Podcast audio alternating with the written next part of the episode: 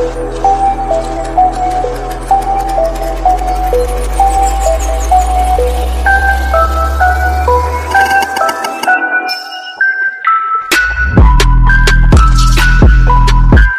is the American Toffee Podcast, your source for stateside views on Everton Football Club. Hosted by Alex Johnson and James Boyman.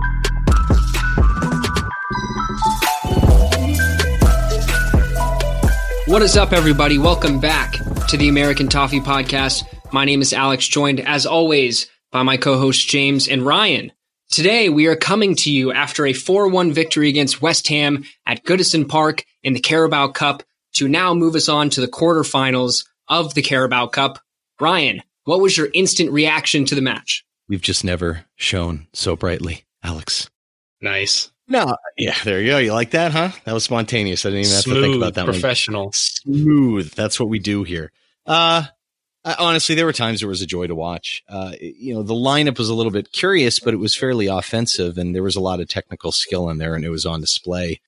Yeah, you know, you hated how he came out in that first minute or two. They had a nice goal, but I felt like we're in control most of the time. I mean, they had a couple chances at the end of the first half. It was going to happen eventually. They put out a decent lineup, but it's just satisfying, you know? I mean, that's what it was for me. It was just satisfying. And, and by the end of it, I, I was just thinking, man, we are kicking the, and the best part about it for me was, is West Ham refuses to go get a midfield. And we've had to suffer with a mediocre midfield for so long to see the difference today. Satisfying. That would be my word for the pod. Satisfying. Overall, I felt felt it was a comfortable, composed, at times completely dominant performance. I thought the West Ham really gave us way too much space, way too much leeway to really dictate play and do whatever we wanted throughout the entire game. Obviously, Dominic Calvert Lewin, who grabbed the headlines with his second hat trick in as many weeks. Richarlison, I thought, was incredible. Overall, team performance, a strong team named by Carlo Ancelotti, and they performed as well as we would have expected given the, the, some of the big names in the lineup and how they've performed thus far in the Premier League really encouraging to be this far into the last eight of the Carabao Cup. Just now, three matches away from silverware. Knock on wood, of course. It's a great feeling. Six wins to start the season. Couldn't have started any better. We're scoring goals for fun. We're playing teams off the pitch. And I am one happy Evertonian, as I'm sure most of our listeners are as well genuinely all that we can ask for as Everton fans, right? I mean, we've we've done our fair share of critiquing over the last couple weeks, um, but but I think that's based on the, the level of performance we feel like the team can get to. But a four-one win to move us on to the quarterfinals to cap off our impressive start to the season at six out of six is is fantastic. So to move on to the lineup, we only had two changes from the last Carabao Cup match, except these were kind of interesting changes because it was Bernard and Iwobi dropping out of the starting lineup for James and Allan. Now, I know we're not going to argue that those two are generally speaking going to be in the starting lineup, but Iwobi and Bernard both had very notably good games last time out in the Car- Carabao Cup match. Ryan, were you surprised at the lineup at all? I was a little surprised. You know, James has a little bit of a has had some injury issues the last two years. So you kind of thought maybe he'd he'd be rested, but I, I, think Carlo recognizes how important it is to really contest for for silverware and what a difference it would make to us. And and you know, I, I think wearing teams down. I mean, getting into an ebb and flow, people are starting to get a little more fit. Those guys off the bench can be pretty deadly, especially Alex Iwobi, which we did see later. Yeah, I wasn't particularly surprised to see the the strength of the lineup. Um, I saw on Twitter before the match, you know, again, we were at that time four matches away from silverware. We got through the lower league opposition. We're now facing a fellow Premier League side. It's time to really, you know, go all in, so to speak. And he didn't play the full lineup, but he did field a, a really strong team. And I think that that was necessary. And I think it obviously paid huge dividends. A bit harsh on Bernard and Iwobi, I would, I would say, because they did perform very well against Fleetwood, but obviously Hames has been lighting it up in the Prem.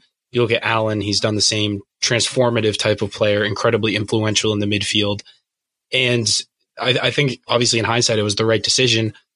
Of course, the injuries that we picked up, which we'll touch on shortly, may, of course, sort of cloud some of the, the positives from the result.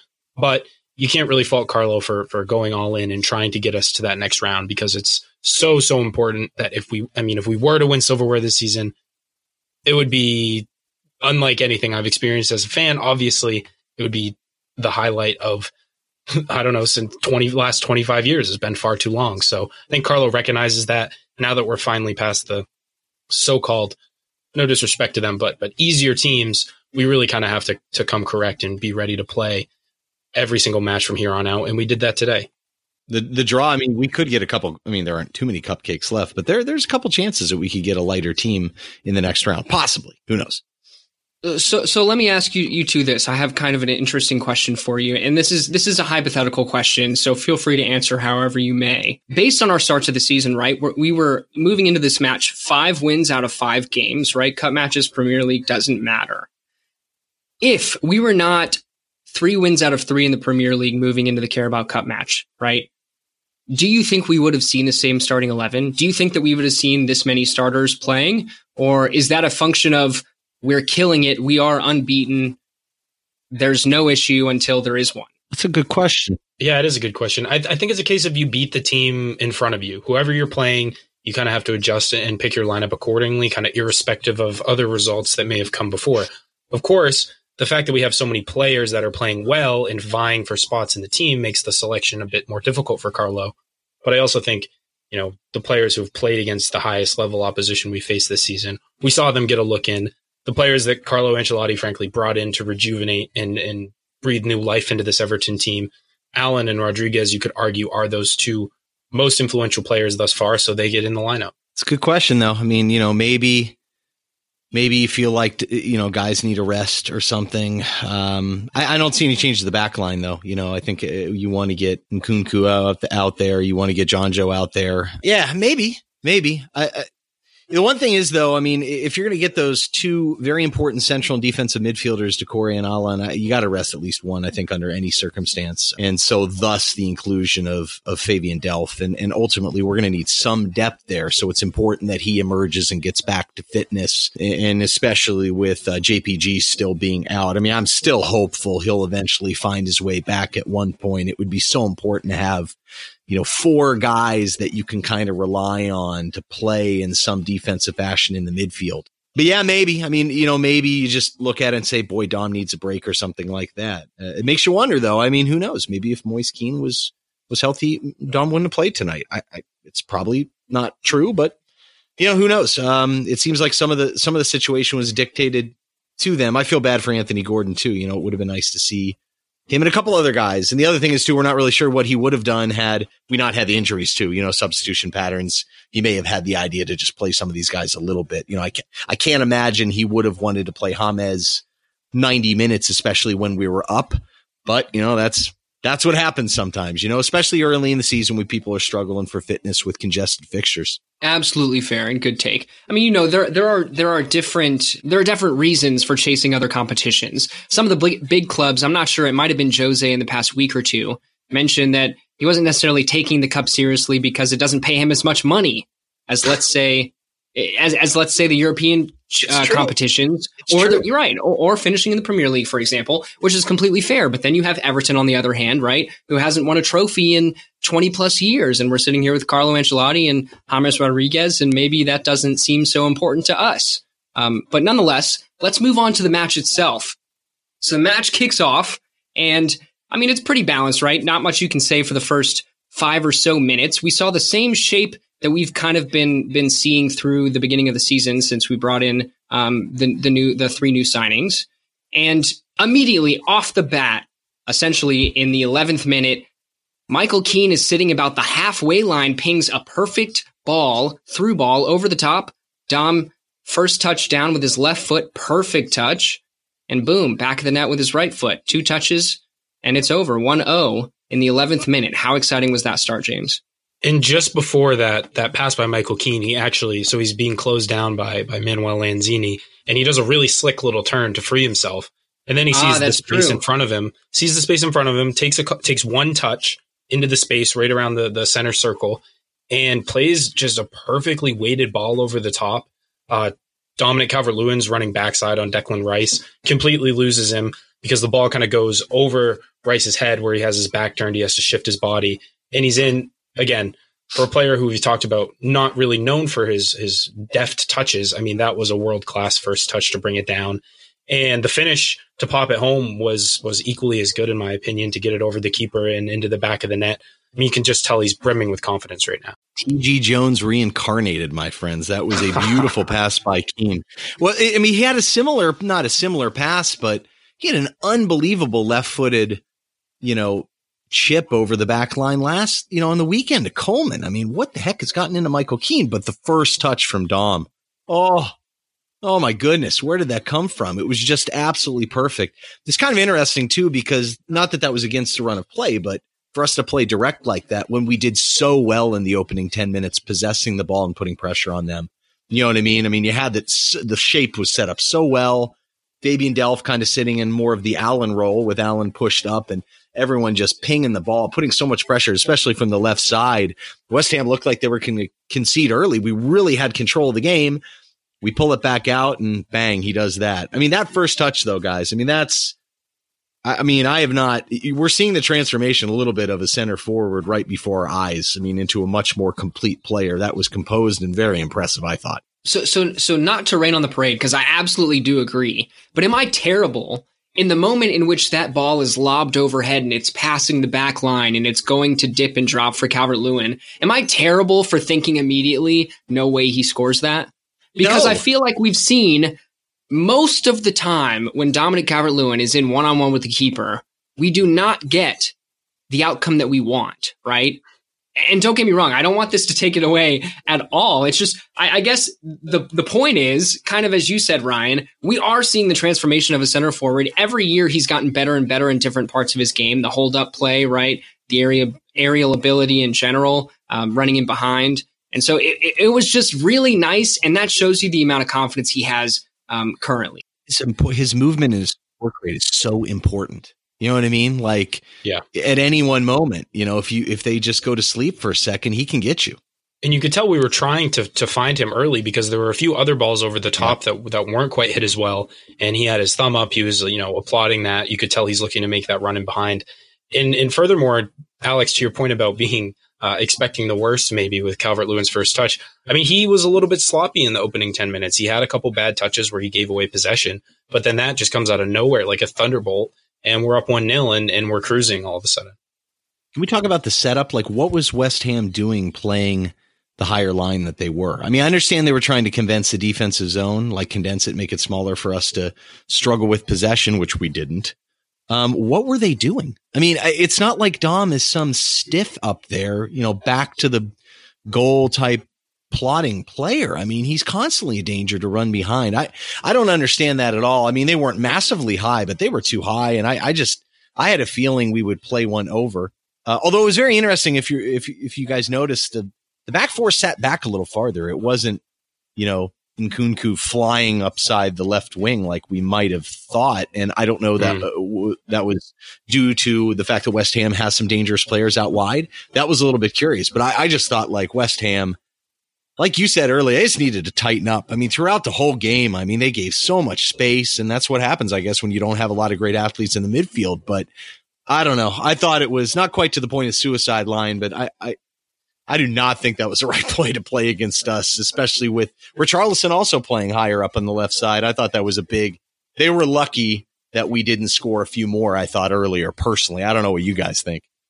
Yeah, I thought as we moved on in the match, uh, past the 11th minute, essentially immediately it just felt like we were going to score a second goal. Yeah. And to your yep. point, Ryan, about the high line, the other issue for West Ham was the fact that they had no recovery pace. Shout out Doucouré in the likes of Snodgrass and Mark Noble, right? And so, so, so they didn't have legs to be able to track runners from the middle as well, which we know we do play pretty centrally, at least up top in build up play. And we've got a lot of capable central midfielders able to run deep as well. Yeah. And if you look at the average position of our front five, you know, you take Fabian Delph out of the equation, you have Sigurdsson, James, you've got, uh, You've got, of course, Allan pushing forward, as Ryan said, and then you've got Richarlison and Calvert Lewin. They are all their average position is all fairly central.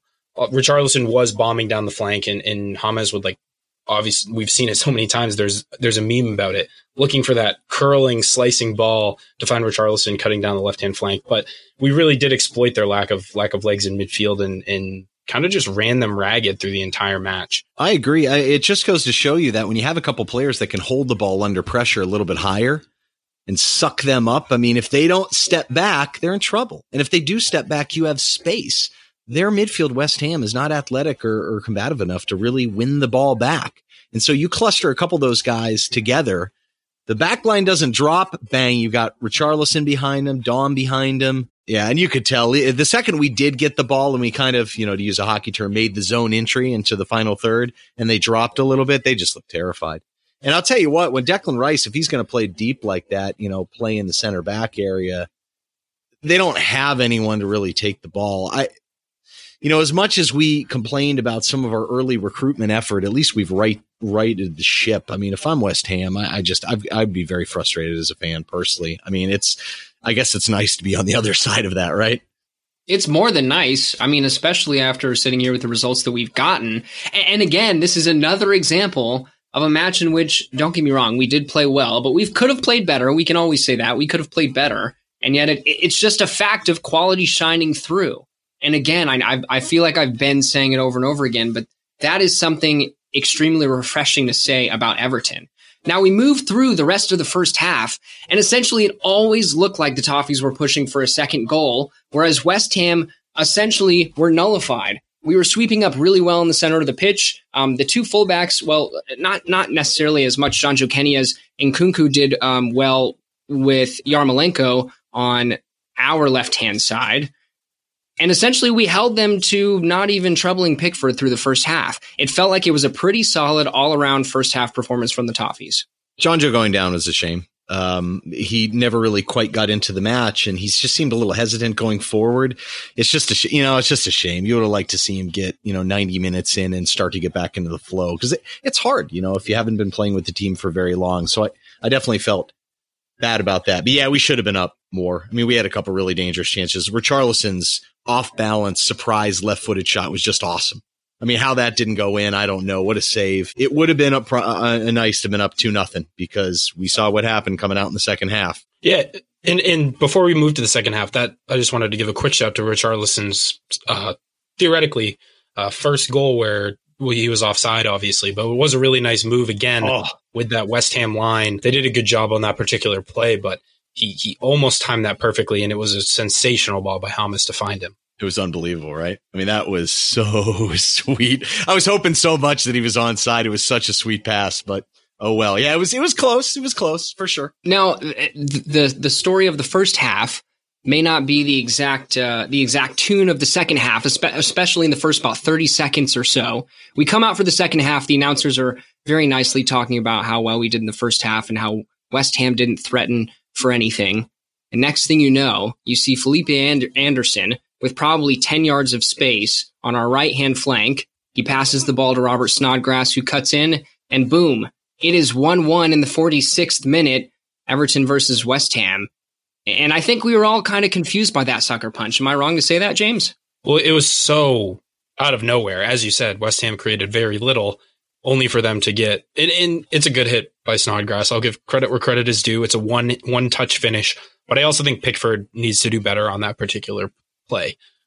It's a really good shot, but also if you watch the replay, his positioning is a little bit off because Felipe Anderson, as you said, has it on the flank and Pickford is is cutting down the angle there and he plays it to the top of the box. But Pickford doesn't really move back centrally towards goal at all. He kind of takes a little half stutter step and then the ball's hit so quickly that he takes the dive and he and he almost gets his fingers on it. And you know, much is made about his height and all that sort of stuff, and maybe a taller keeper would have saved it. But also, if he takes a, a full half, not even a full stride, a half stride back towards the middle of the goal, I think he saves that with relative ease. I'm curious, Alex, what you think because I'm undecided whether I think God maybe he should have got a finger on that or not. What do you think? I think there was decent curl on it. Okay, so I think I think that it looked a little, maybe a little wider than it was, which which doesn't excuse his positioning. And I personally can't speak to the positioning Um, although I will say that, that that has been kind of a something that people have criticized Jordan Pickford for in general. Sometimes I, I, wouldn't necessarily say I'd blame him for saving it. I feel like it's it's a hot topic of conversation based on Jordan Pickford's form, specifically after last season. Yeah, but uh, yeah, I, I I don't have a strong opinion on it, but I will say there was a decent amount of curve and force. Maybe Gylfi and or Allan could have done a little better blocking the shot, if we're going to be honest. Yeah, no one really Maybe. closed him down. That was frustrating. Right. I, uh, but right. you know, you brought up the point. You know, last year he did not perform well. At least statistically, is the second worst shot stopper in the league, and pretty convincingly. The other guy, the worst one's gone, at least from a starter, Kepa. So I hate to bring up that narrative because we saw him perform very well against Spurs. We thought, hey, maybe this is Jordan Pickford, you know, turn another leaf. Made some mistakes in the cup match Palace, I mean, you know, I, I don't want to jump on him and say he could have maybe done a little bit better with with the shot off the corner. It would have been a tough save tonight. That was it was a good shot, but you know, you start saying these things and you're kind of like, all right, well, is he gonna, you know, at some point, at some point, if you want to be a top six team, it would be easier if you had a top six keeper. So I'm just saying it would be nice to get a performance where he maybe makes a save he shouldn't have. And again, he did well against Spurs. So, but that's one game. I mean, I've said a couple things on social media and everyone thinks I'm picking on Jordan Pickford. I'm just looking at the numbers. So, but those are the types of plays that does an elite keeper make that save? That's the question. James. Yes, 100%. Elite keeper makes that save. Alex, elite keeper makes that save. Yes. I think so too. I'm just, that's all I'll say. I, I mean, He's he's got to play better. I think. I don't. We'll see. You know, it's hard to judge him. It's it's small sample size, but I I am still concerned. That's all I'll say. That's a good point. It, it's it's a difference between what we expect and what we what we probably should be looking for and, deserve, essentially. Yeah, and it's a fair point because because your keeper. I mean, as as counterintuitive as it is, you need your keeper to win you points as well. And, and in in that in that kind of thought process, you're going to need him to come up with some pretty outrageous saves. No, and you remember the, the year end result we did. I mean, he cost us many goals, you know, if you just look at it numerically uh, compared to the average player. So it's important. You know, you've got to get goals differential, preventing and scoring, you know, over the pitch. You've got to get above average performances at different positions. So I, I just, it, it hasn't cost us yet, right? We've won. So that's good. You know, maybe it's just the odds are he's been a little unlucky. So we'll take it, right? You know, six wins, but man, I, I really, I want to see him steal one for us. You know what I mean? I really do. Totally agree. But ultimately, of course, it, it didn't end up mattering because just a few short minutes later, uh, 10 minutes later to be exact, we had Richarlison finally get on the score sheet with a who scored gave James the assist on this. I think that's incredibly generous because he passes it to Richarlison at like the halfway line and Richarlison dribbles down the flank, cuts inside, has a little fake shot, has a real shot. It deflects off again. Uh, I believe it was it was Declan Rice again. It, it, hits off his back, totally wrong foots the keeper, no chance back of the net, and we're up and we're in front again. And and from that point on, it was kind of done and dusted. Yeah, I mean there was there was a lot to be made, right? Because the ball tips off Declan Rice's back, and so it deflects the opposite direction. Um, some could say it's lucky. Again, I think this is just this just shows what we can see from Richarlison. He was he was very heavily um, active in build up play, moving forward to this point through the first 55 or so minutes. And as you said, we see a player that drives through. He's he, we've seen that he is best coming from the left hand side, and that's because he can drive in, cut on his right foot, his preferred foot, although he's good with both, and do what he does best: score goals. He looks so dangerous right now. You know what I mean? Too. We can get into his performance, but he just looks stronger, tougher. I, I mean, it's it's unbelievable. He hasn't scored more so far this year, but I mean, he looks really good. And that's why when you see him go down five minutes later, right?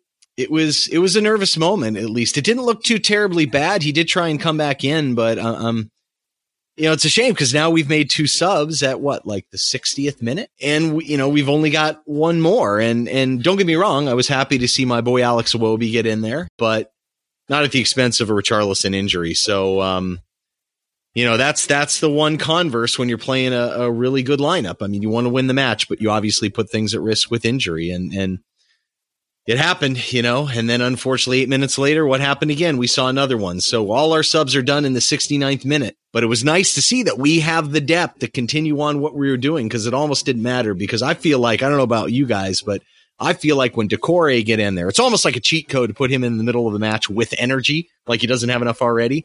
I felt like from about the 70th minute on, maybe they were just tired, West Ham, but we absolutely tore them to shreds and it was a thing of beauty. You could definitely see when Doucouré came on that he was demanding the ball and he was running box to box trying to press forward in attack quite a bit. I personally was pretty impressed by simply his technical ability, his ability to to retain possession as he's driving forward. And it looked like he was pretty intelligent with how he distributed the ball as well, which was good to see. Obviously, again, as you said, tired legs and that sort of thing, but the energy was was absolutely immense. And moving forward, he's really exciting to watch. Yeah, the two injuries are tough. No ifs, ands, or buts about it. And the three injuries, obviously going back to, to Jonjoe, but I think obviously Richarlison and Allan are, are higher on the, the priority list as far as players we'd be using on a regular basis. That said, again, Alex Iwobi and Doucouré off the bench, not bad options. And you did see, and Allan was everywhere to, to, to his credit, but, but Doucouré came in and, and filled that, that role perfectly well. And again, aggressive going forward, more comfortable, I think, with the ball at his feet and driving things uh, at the opposition goal. And uh, like you said, Ryan, just we were all over them. And it, just a few short minutes after after Doucouré comes on, Dom gets his second. It's an unassisted goal off of a of a curled shot by Iwobi that hits the post. Calvert Lewin, as he has been so many times this season, right place, right time, and it's a tap in it was awesome to just see those guys playing around with the ball. I mean, the one thing Iwobi does pretty well is when he gets in advanced positions. Alex, you know the stats. I'm not going to cite him, but when he gets his touches up top, he's dangerous and he, he doesn't pull off everything, but he can hold the ball up there. You know, he can keep a player off balance, just a little, a little move, a little cut back, a little something, and he's strong enough. James, we know, is unbelievable retaining the ball and receiving the ball up farther up. And Gylfi's more of a one touch guy, but you know, those guys could all, they were just passing the ball around like, like nothing, you know? I mean, they could, West Ham could do nothing about it. And then Doucouré's flying around 100 miles an hour. I mean, it was, it was just such a joy to watch. I mean, you just didn't know from where they were going to come. And West Ham had to pack the box. I mean, it was not, not surprising to me that Dom, Dom got the last one, but I mean, let me tell you what Dom was. I mean, he missed a couple too that maybe he could have made, but I mean, it was just so nice to see us close it out with no problems whatsoever. I mean, fantastic. I mean, yeah, the last goal too was just, man, I mean, it, it was nice to see Gylfi being the old Gylfi, you know, the trigger guy in the final third to, to make the dagger pass, that through ball. You know, I, I, I don't know. I, I thought it was, I, I know he's not the greatest, but if you get him in dangerous situations, his issue is more receiving and retaining the ball. But when he has the ball at his feet and he's in the final third, with some people in front of him, you can see what can happen. He can still he can still kind of solve problems there and create chances. Still, uh, it's just a matter of him getting in the spot. And it was nice to see. I'm sure it was satisfying for him too. And, and again, Calvert Lewin's movement for the goal, like you said, Ryan, the ability of Gylfi Sigurdsson when he's around the box to unlock things. But Calvert Lewin does a really good job of dropping off the back shoulder of guess who? Again, Declan Rice will be having nightmares uh, about Calvert Lewin probably tonight drops off the back shoulder and just frees himself in. And, and it's a tap in again. So he had those two goals. He had five shots total, I believe, in the match, three of which were goals in the box, two of which were outside the box. A bit ambitious for maybe what we've seen from him in his Everton career thus far, but clearly a player brewing with confidence. And he gets another hat trick, which is just absolutely unbelievable. It is absolutely unbelievable. So that is a fantastic time to kind of move in towards diving a little bit deeper into how we felt individual players play. Dominic Calvert Lewin with a hat trick is obviously our star performer for the day. I think there can't be many questions about that. Nope. Um, Richarlison, on the other hand, though, a lot of fantastic work. Um, he came out of the match with a goal, although he did hit the post, but he also had three tackles and three successful take ons to round out a solid offensive and defensive shift for the Blues today. I mean, him running at people was terrifying. I mean, they they really struggled with him again. Um, it's a it's a shame that he got hurt. I, I, can't. I mean, it's the second time where he's got pulled a little pulled early. You know, this time because of injury. They kind of wonder what his numbers would have looked like the end of it. Yeah, he's constantly dangerous. I'll tell you what. He just like I said before, he looks bigger, stronger, faster tougher, more direct. And now that he has the support behind him, man, God, I mean, he, what a player. Ruining the transfer market, of course, though. You know, did you, I'm, I'm sure you guys enjoyed me reposting that one from, uh, um, you know, two years ago, right? we'll take it. Yeah, it's, it's obviously, again, Calvert Lewin's going to get the headlines. Richarlison was incredibly dangerous. James was, I think, just head and shoulders above anyone, um, in my opinion. You look at most touches on the team by some distance. He had 88 total touches. He had a 91% pass success rate, 60 for 66, five key passes, and six successful dribbles. It is unbelievable the extent awesome to which it, it's it's some it's something spectacular to behold. And it's incredible the degree to which the game slows down around him and the extent to which defenses are terrified to close him down. Like everyone goes into panic mode on the opposition when Hames has the ball because A, he's unpredictable, even though there's usually like a 95% chance he's going to ping it over to the left hand flank, it seems like. but he, he's so dynamic and players, you try to take the ball from him and it's like glued to his foot. He'll, he'll go around you. He'll, he'll pass just through three people. You close him down. You think you're going to get the ball off him. All of a sudden it's, we're in behind. Um, it's just a different level and, and what an element of, of class he's brought to this Everton side this season. The flicks, the chips, man. God, what a, what a player. I mean, again, glad we got that guy. um, you know, shout out too goes to Fabian Delph. I-, I thought he was outstanding tonight. You know, you could see even earlier when he just did such a nice job. He was playing a little bit behind everyone, supporting everyone. He had a bunch of tackles. I think he had what four tackles get an interception. Uh, again, high pass rate as usual. And he did it. You can see why we said on our season review that Delph actually in the short stints he had last year was a good possession player. He made passes under pressure. Um, just a little change of direction, a little kind of change of pace. He can push the ball forward a little bit. He did a good job creating space for himself. Don't get me wrong. West Ham's midfield is not very dangerous, but it was just nice to see him settle in. He looked much better than he did in the other cup match. You know, he seemed more confident on the ball and he is a good passer. And I, I, I, thought he was a bit of an engine tonight. I mean, had, had Dom not been just so absolutely clinical tonight, he would have been in the running, I think, for man of the match. So Fabian Delph deserves some credit. I know he's not loved out there, but yeah, I thought he had a really nice match personally. Yeah, I absolutely agree. And in the same breath, someone that we didn't talk about pretty much at all in this episode yet was Niels Nkounkou. And there's been a lot of hype surrounding him in past weeks, specifically in the cup matches. When we see him bursting down the left hand side, he's got a lot of pace. He's got good offensive ability as well. He's got a good left foot on him. But he put in a shift today, a defensive shift with four tackles, an interception, two clearances with Yarmolenko on his side to begin with. So although he wasn't necessarily the blockbuster pushing forward on the left hand side with a lot of offensive action that we've known to come and love over the last couple weeks um, on our midweek matches, he put in a very solid defensive shift, um, especially in the first half against Yarmolenko. He he was pretty good. I love how he kicked him that one time too. Yeah, the kick was him. great. the kick was so good, and Yarmolenko like throws his feet in the air, oh, trying to get the so cause. him. Oh, it's embarrassing.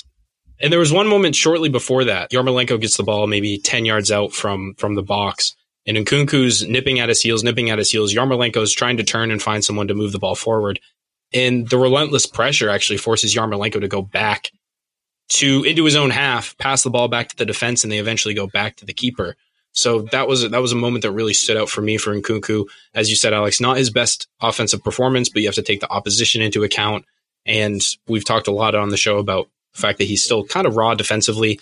And Ryan mentioned earlier the, the shape that we took. He wasn't afforded maybe the amount of freedom that he has been in weeks past to get forward. So I think he he kept disciplined. He he understood that he had to kind of play within himself and and really focus on the defensive side of the ball more so than offense today, and and he executed very well.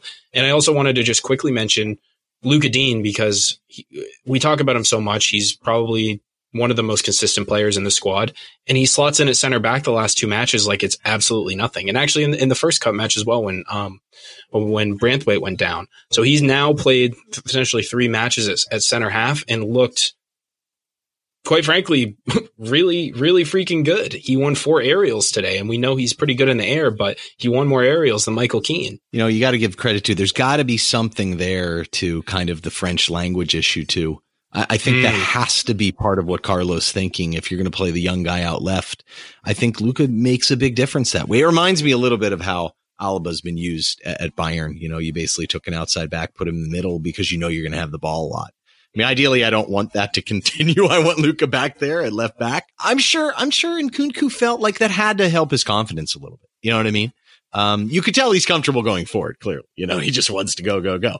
So, and there are a couple times he stepped back. He was a little uncomfortable kind of defending, but, but, you know, no major errors or anything. And yeah, he gave a little bit of space, could close down, but you know, he, he looked like he got a little more comfortable going in the match when he figured out that Yarmolenko wasn't going to blow by him. Uh, that's why I think the kick was kind of important because you could see he was starting to get aggressive on him and, and basically to say, look, old man, you're not, I am much better athlete than you. You're not going by me and I'm not falling for any of your tricks. Um, that was satisfying again to me. Um, that's important though for a young player. You know, he's coming to a new league. He's comfortable going forward. I mean, he played some left wing back in the day too. So, you know, he's a naturally attacking player to be asked to sit back and play more of a defensive role. And I think come out with it unscathed. That, that's got to be a big moment for him, at least in my opinion. I, I hope it is, you know, you can see he's athletic enough. There's no reason necessarily that he can't eventually be an outstanding defensive player, but man, can you believe we got that guy on a free? I mean, are you kidding me? Marcel Brands, man, kudos to him. That's a great pickup. Fantastic pickup. So, gentlemen, before we move into a quick preview of the Brighton match in the Premier League, why don't we close out with a quick final thought of the match? So, James, what is your final thought of the match, of the win to push us through to the quarterfinals of the Carabao Cup? My final thought is I love this Everton team a lot. And I, I feel a tremendous amount of joy watching them week in, week out. All of a sudden, it was, we've had some dark days, Alex and I and Ryan recording this podcast in seasons past. The way that we're playing right now, it's almost, it, it makes all those feelings start to go away. And I know our, our Scouser friends overseas have had decades of, of mediocrity and, and disappointment. But truly, Carlo Ancelotti coming into this club has made us do a complete 180 and we look a completely different side. I am very much looking forward to seeing how the rest of this cup run goes because I truly feel that we have the the personnel and the capability to win the thing. You know, Alex, two significant injuries today, and we actually look better. You know what I mean? It's nice. We, we don't have full depth. Like this is not a squad that I think is going to finish top four yet. There's still some some issues. But think about this, man. We're doing this without Mason Holgate. We're doing this without, you know, JP Gbamin was acquired to be kind of our big guy. You know, I still have some concerns, of course, but boy, that was a difference. Like, I mean, we did not have the players that we could have pulled off the bench like we did tonight. And, um, yeah, man. I mean, we just, God, it was so joyful to see 20 minutes at the end of the match. You're not concerned about losing. You're just wondering who's going to bang the next one in. And Dominic Calvert Lewandowski is just emerging as an absolute force. It's, uh, dang, man. It, it was fun to watch tonight, at least in the last 25 minutes once we knew it was over. And, and I also like beating West Ham too, frankly. That's, that's, that's a bit of a joyful thing for me. I don't know why. I just feel like that's a team that we should beat, especially the way they've been managed the last couple years. And it's nice to come out of the tunnel a little bit. There is light at the end of the tunnel. I see hope. And look, guys, we're we're not going to have uh, have a loss before October. I mean, man, you know things could not be going better for us right now. Um, but this weekend's not going to be too easy. Uh, Alex, what are your last thoughts? Honestly, I'm going to keep it pretty simple. I'm excited as you two are. But James, as you touched on James's 88 touches, James had the most touches in the match for Everton. And so at a very basic level, all I'm saying is that illustrates a game plan that works, a game plan that did work. Now you can argue that the opposition um, wasn't of the highest quality, but when you have James Rodriguez in your team and you have James Rodriguez um, with five key passes and six successful take-ons, or, or a player that's able to do that in a match, you want them to have the ball as much as possible. And so I think I'm excited for the future. I'm excited for the cup run. I'm excited for the league, but I'm also excited to just see a coherent plan with an organized shape, with a team that cares, and, and it seems a decent execution of said plan. Great point. Great. So, you know, it, it, that may seem oversimplified, and and that's fair. But I think overall, it, you know, it, it's it's nice when you can kind of connect the stats sometimes and, and see how how that affects the team overall. So, moving on to Brighton, gentlemen, we will do a quick preview for the match against Brighton. Brighton will travel to Goodison Park on Saturday, October 3rd to play against Everton. Brighton have not started the league off to a fantastic start as of yet with one win and two losses. They also played in the Carabao Cup today against Manchester United and lost. How are we feeling moving into the Bright- moving into the Brighton match in general on the weekend, fellas? Well, uh, first of all, I think they're underrated. Um, you know, th- they they've been actually pretty good. It's not going to be an easy match at all. I mean, their defense has been limited shots, big time. Uh, they've scored a couple goals too. They have some dangerous players. It'll be good to know that Bissouma's out. But yeah, I mean, you look at them so far. I mean, they're fourth in expected goal differential, fourth in shots. Um, they've drawn more fouls than everybody else. I mean, they, they're they're effective, and their defense has only given up six shots on target all you know in the first three matches that's pretty impressive. You know, everything else is kind of in the middle. Yeah, Bissouma being out is helpful. I mean, I don't know if you guys appreciated the Shawn Michaels like super kick that he laid out, you know, to get the red card. I, I know it was accidental, but it was totally absurd. Um, they still got Adam Lallana in center mid.